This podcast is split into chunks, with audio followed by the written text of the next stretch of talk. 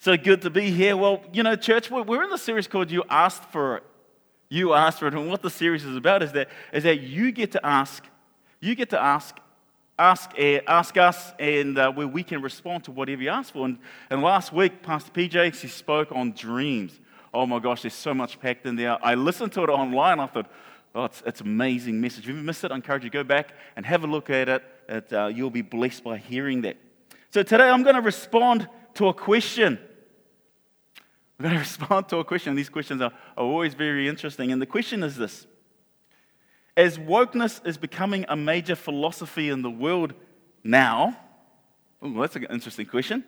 Do Christians need to be involved or be part of the woke ideology? No. Right? That's the question. And here is, and uh, here is, some of you have already got like, oh, I already know what this means. And then the next question is, is what is apostasy in the church? What is apostasy in the church? And so saw this question and I was like, why not respond? So it looks like a good one. But to really understand the woke ideology is that we really need to understand what it means, right? For many of you guys, you're like, what does this actually mean? And some of you already know, you, we've heard this. If you follow American politics, you know exactly what this means. See, woke is a loaded term. It's a, it's a slang word that originated in the US. It's loaded. And it's really determined, the meaning of this word woke is really determined by who is saying it. Who is saying it. In fact, the old meaning of the word woke is defined as this to wake up. To wake up, right? Makes sense. I woke up to wake up. That's what it means, to wake up. And the, the term stay woke became a slang word in the US to mean to be aware what's really going on racially around us. Unfortunately, in 2021, the term wake, woke, the term woke became politicized by US politics.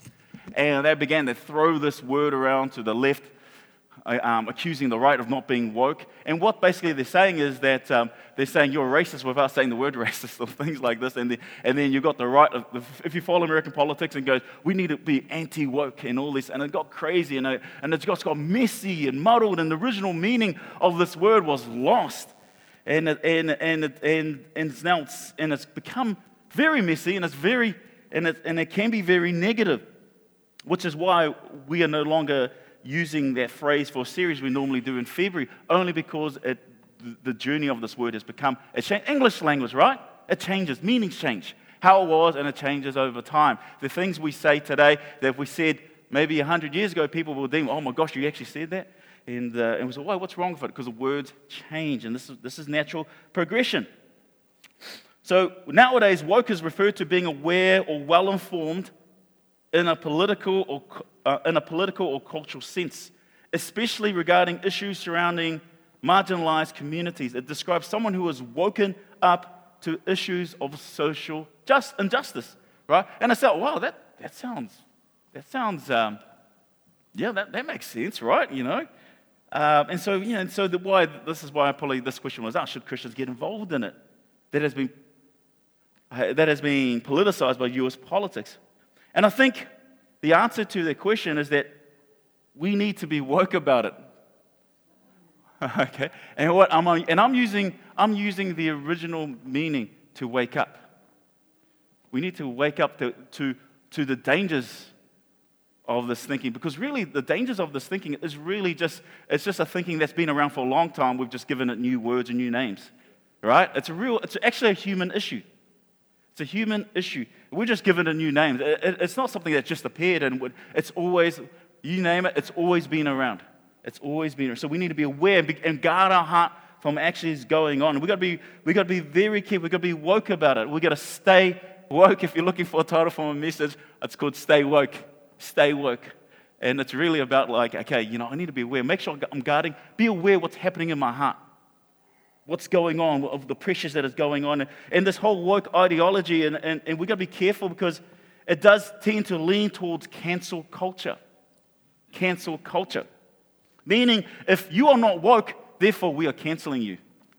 Right? If you are not, or if you're not, if you're not woke, we are canceling you.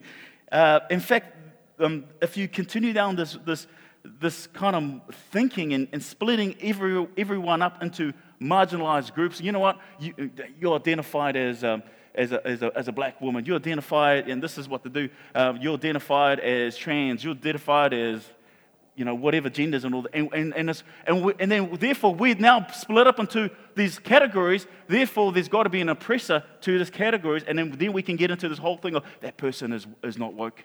And this is where we can get into trouble and it can get very, very messy. It can, which, uh, which is really interesting because when we think about the Bible, the Bible has a major emphasis on social justice. Just read it where it's identifying people who are marginalized and vulnerable. This is what the Bible teaches. Not quite often, this is not how followers respond, but this is what the Bible teaches. Right? And, and, and it's making sure that there are systems in place to support people who are marginalized and who, are, who, who, um, who are less fortunate. And this is what the Bible teaches. And if, and if you're a Bible believer, this is that we're supposed to be involved in things like that, which is why hospital, hospitals, schools, banks, university, and many similar organizations are uniquely, is a uniquely Christian contribution to the history of human rights.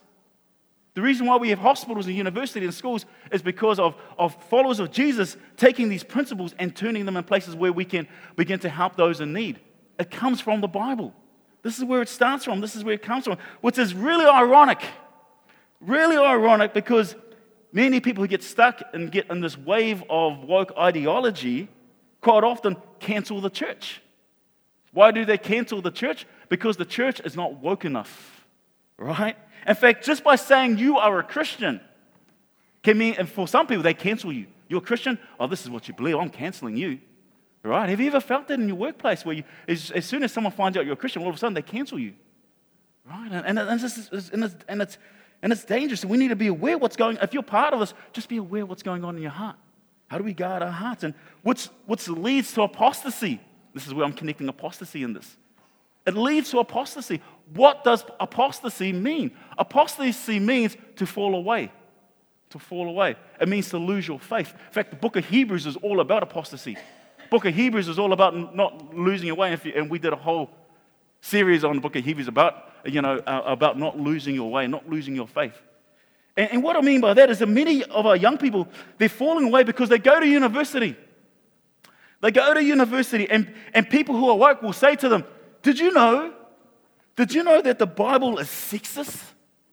Did you know that the Bible is, teaches homophobia? Did you know? Uh, did you know that the, that, the, um, the, that the Bible teaches racism? Did you know that? And here's the thing because we, we for, for us, for a lot of Christians, because we, we want to protect our people, we protect them from their Bibles and like, ah, oh, I don't, you know, so they're not aware of these issues, right? And so we protect because, oh, I don't want them getting confused. The problem is if, if we don't teach what the Bible says, what it really says, because, because um, someone else is going to teach them what it says, and they really don't know anything about it. Because people, quite often people say to me, well, do you know the Bible is sexist, homophobic, and racist? And I say, really? Where, where does it say that? And they go, oh, it's in there somewhere. How do you know it's in there? Right? Which is why we do a, we, we do a series every couple of years called uh, God Behaving Badly, which is just to get your attention. And we address all those issues. Because why? Because we want to make sure that our people are equipped. So when they come against these terms, right, there's no apostasy, people aren't falling away because they're not equipped. Because I've never heard that before. What? Do you know Bible teaches that women can't lead? They've got to be submitted under male dominant authority. And I go, actually, let's, let's pull that up. Let's, let's, let's stop. Hold your horses. Let's pull back. So we're going to be very, very careful.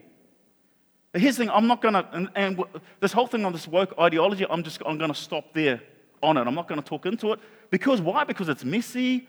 It's, it, we can go on and on. There's so many different, there is so many different meanings. That's just, uh, we, we can't even do that justice.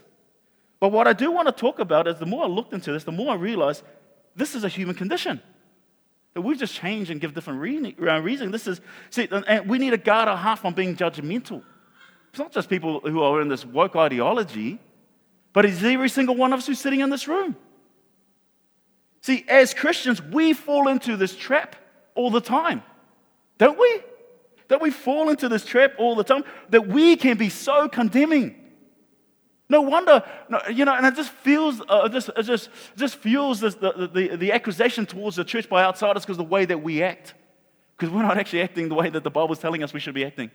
Because we fall into this trap and we, be, we can begin so condemning. We, we, we see Christians holding a placard saying that, uh, that God hates gay people, which is not true at all.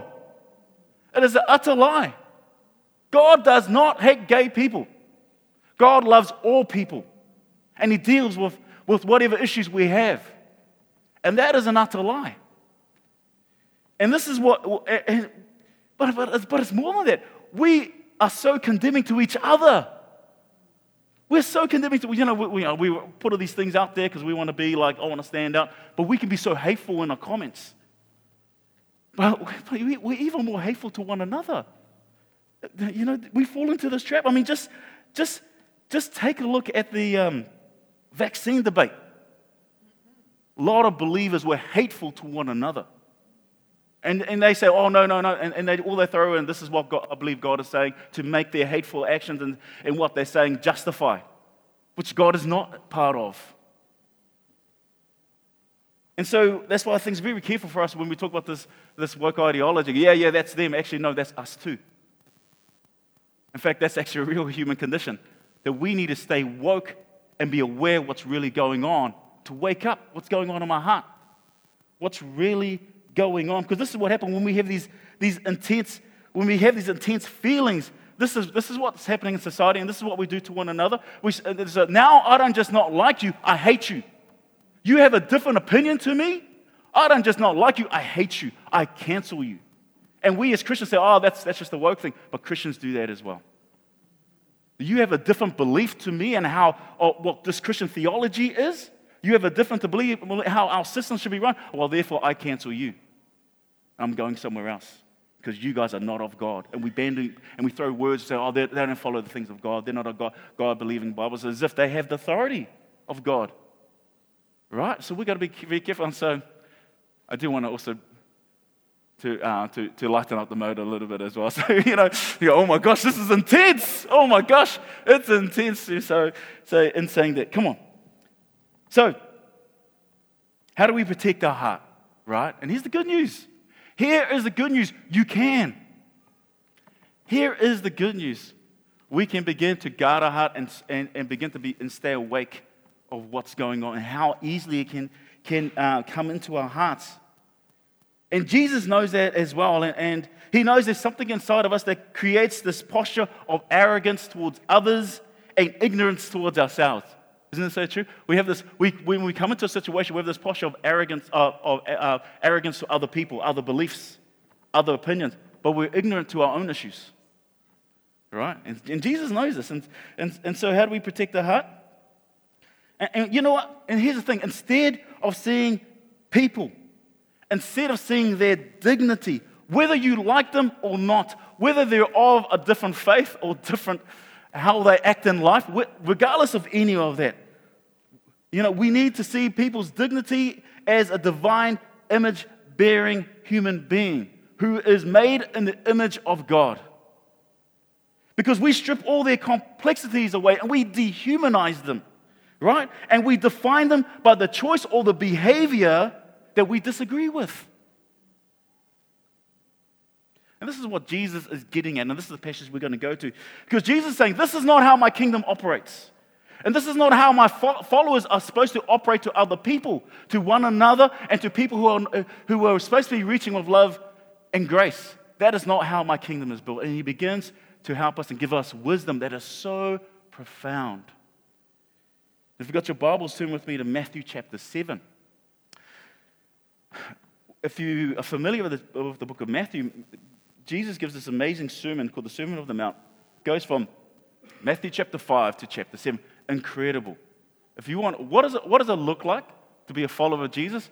Just read Matthew chapter 5 to 7 and just keep reading and just begin to apply that in your life. But this is what he says in verse 1, right? We know this verse. We use this verse quite often, right? Especially when someone says something about me. We say, do not judge. You can't judge me. You know, don't, you can't judge. Yeah, the Bible says do not judge. We just throw it around just to make us feel better because of something we've done. We know it's wrong, but we just say, we just say hey, don't judge me. Bible says, or you too will be judged. And, and, and quite often we use this word judge when, we use things like this in a negative way, like we've got this some kind of superiority, superiority complex or something like that. But, but that's not actually how we use this word quite often. right? Because the, the word judge is a, is a simple word, and in, he, in Greek it's the word krinos, krinos, um, but it's really describing multiple options before us, right? And where we've got multiple options before us, and because of my experience, because of what I know about it, and then I'll, and I'll weigh up all the different facts and I'll make a decision. Vanilla or chocolate? And the answer is simple chocolate, right? Amen. We'll just move on. No argument needed. Thus saith the Lord. I believe the Lord is saying this, so therefore it must be true. Okay, let's move on. oh, that pastor's not woke. Yes. right?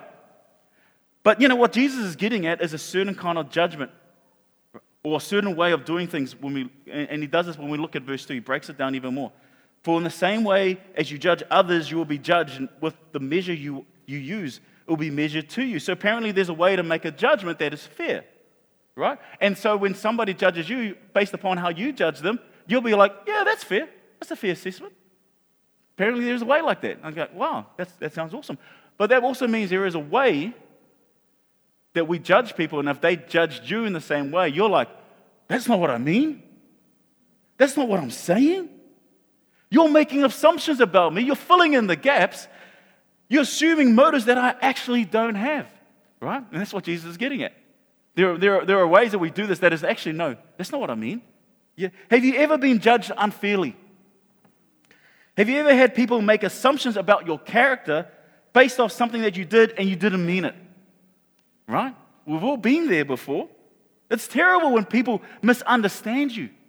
And this is what Jesus is talking about here. We go on to verse 3. Why do you look at the speck of sawdust in your brother's eye and pay no attention to the plank in your own eye? Right? This is what he's saying. How can you say to your brother, Let me take the speck out of your eye, when all the time there is a plank in your own eye. And when we think about the, the, the word that Jesus is getting at is like the size of a telephone pole in your eye. Right? There's a speck in your, in your brother's eye. Uh, they've done something wrong. Yeah, absolutely. He's not saying they haven't done anything wrong. And there's, and there's a speck that needs to be addressed. But he says, wait, hang on. There's, there's something in your eye. It's as big as a telephone pole. Right? It's ridiculous. That's, that's the point Jesus is making. We're meant to laugh when we hear that. It's meant to grab our attention. Right? When all the time there's a plank in your own eye. Verse 5, you hypocrite. Oh. First take the plank out of your own eye, and then you will see clearly to remove the speck from your brother's eyes. Right? Notice what Jesus is saying. He's not saying that the other person is innocent. He's not saying that at all. But what he's saying is that actually you need to do a whole lot of work on yourself you need to do a whole lot on, on your, and, and change the way you're thinking right now before you address this person. That's what he's saying. It doesn't mean that their behavior is all of a sudden right. it, it, it, might actually be wrong. But we just can't assume that, that we know the whole story, is what he's saying. Don't assume you know the whole story. Don't fill in the blanks. We do that all the time. We need to do serious reflections and say, you know what? I've got issues too. That's what he's saying. You've, we've got issues too that, you know, don't assume that you can see clearly when we can't because this is because we, we're looking at something we can't actually see clearly because there's, there's some issues in our own life that we need to deal with first. And when we deal with these issues, then we can begin to see clearly. He's not just saying there's something in there. That's what he's saying. That, you know what? Guess what? You've done stupid things too. Guess what? You've said dumb things too. And you know what? That when you begin to self reflect and realize, actually, you know what? this person's done something, but I'm, man, oh my gosh, if this person knew what I've done, I don't want them to know. And just to deal with that. And when you do that, then all of a sudden your posture changes. Now you come with a posture of grace. Not, and you know, uh, rather than we are against one another, I'm coming with a posture that we are with one another. We are together Here's the thing Jesus doesn't condemn me for my massive issues. He doesn't condemn me for my, my massive issues, right? Jesus doesn't treat us like how we treat others. He doesn't. He doesn't condemn us. Did you know the only people that Jesus really weighed into were extremely judgmental, religious people? They were the only people Jesus weighed into. right? And he, he, he had parties, welcomed people to come, and, and he loved them. You know, the prostitutes, the tax collectors, tax collectors were seen as like mafia, organized crime. He went to them and he loved them. The people he weighed into were, were extremely judgmental religious people. I'm so glad that Christians aren't judgmental and condemn. Aren't we, aren't we, aren't we so, so good, right? I'm not like that. That's not me. Oh my goodness, I'm stepping away. Lightning's going to strike soon, right? Here's the thing when we allow Jesus to deal with the telephone pole in our eyes, it changes me. It creates an environment where we're not against each other. That's important. But notice this parable doesn't just end with um, people walking away and never having an uncomfortable conversation, not having a difficult conversation. That's not the point, and this is how we look at it. Oh, I can't really say anything. That's not, that's not the point. It's actually changing our posture before we get in there. Change the way we do this. Which leads us to what Jesus says next in verse 6 Do not give dogs what is sacred. Do not throw your pearls to pigs. And you're like, oh my gosh. He's saying, you know, we're, we're, calling what? We're calling them pigs and dogs. That's not what we're missing. What Jesus is trying to say here. Do not give, your, give dogs what is sacred. Do not throw your pearls to pigs. If you do, they may trample them under their feet and turn and tear you to pieces. Right? Don't give the dogs what they don't value. What does your dog want? What does your dog value? Love, attention, right? A steak, a chicken from your plate. And if you go to uh, Matt and Michelle's house, and Matt walks out, Michelle says, quickly give, give, give the dog something to eat before Matt comes back. Oops, sorry, I didn't say that. And, and so don't give, some, don't give something that you value. What, what he's saying is don't just barge in and begin to go hoe into something that on a topic that they don't actually value. Because if you do, if you do, you're going to make the situation worse. Actually, come in with grace. Because they don't see it your way. Don't just barge in because your way is the right way. They don't see it your way. If you, if you do that, it's going to turn worse. What does it say? He says uh, they will turn and tear you to pieces because they don't see it your way. He says, no, no, no, no, no. Don't do that. He says, come with wisdom. With wisdom, self reflection. And look at your own life, judge your own life, and you come humbly. And it humbles me to come before there and let's journal, let's have a conversation. It can be difficult. Let's help each other understand what we're trying to say and, and how we say. How do you, okay, you, you, you, believe this? I have this conversation with my daughter all the time. She challenges me all the time. And, I, am always asking questions like, I need to understand how you, what do you think like this? Because I'm obviously not there. And, and, and I do it in a respectful way. Then she asks me questions to try to understand what I'm trying to say. And that's how we do it. With dignity, we see, we don't dehumanize people and then label them uh, uh, based upon choices and behaviors they've made that, that dis- disagree with your opinions. That's not what we do. So, how do we actually do this? Because the problem for most of us is we stop at verse 1. Oh, Jesus said, don't judge, so I'm not going to say anything. That's not what Jesus is saying. And don't do that. Right? There's a real issue that needs to be dealt with.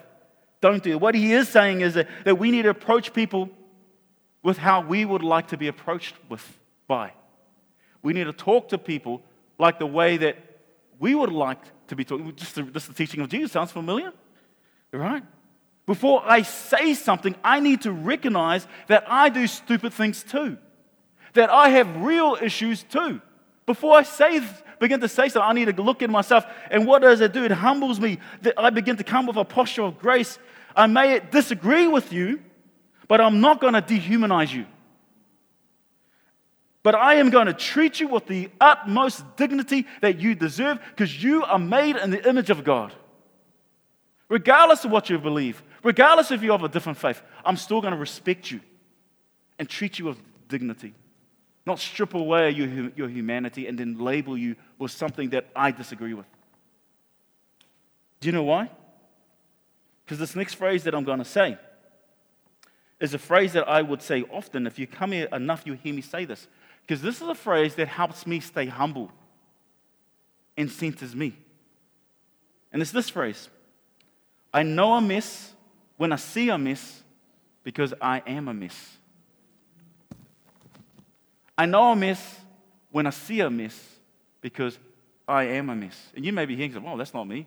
Man, that's good for you. One day I hope to be like you. Because that's not me. I need to guard my heart. So easy for me. Because, you know, this is, this, this is really ironic. We look at the, uh, the, uh, the, the wokeness ideology and we begin to look how bad they are. You know what? We begin to do to them what they've done to us. It's crazy. Because I know a mess when I see a mess because I am a mess. And it changes my posture. Not being judgmental, but I want to come in love and grace. We might disagree with that at the end, but I'm still going to treat you with the utmost respect. Because I know a mess when I see a mess, because I am a mess. In 1963, 20 years before I was born, just kidding. 20, 30, 40 years? Okay, anyway. In 1963,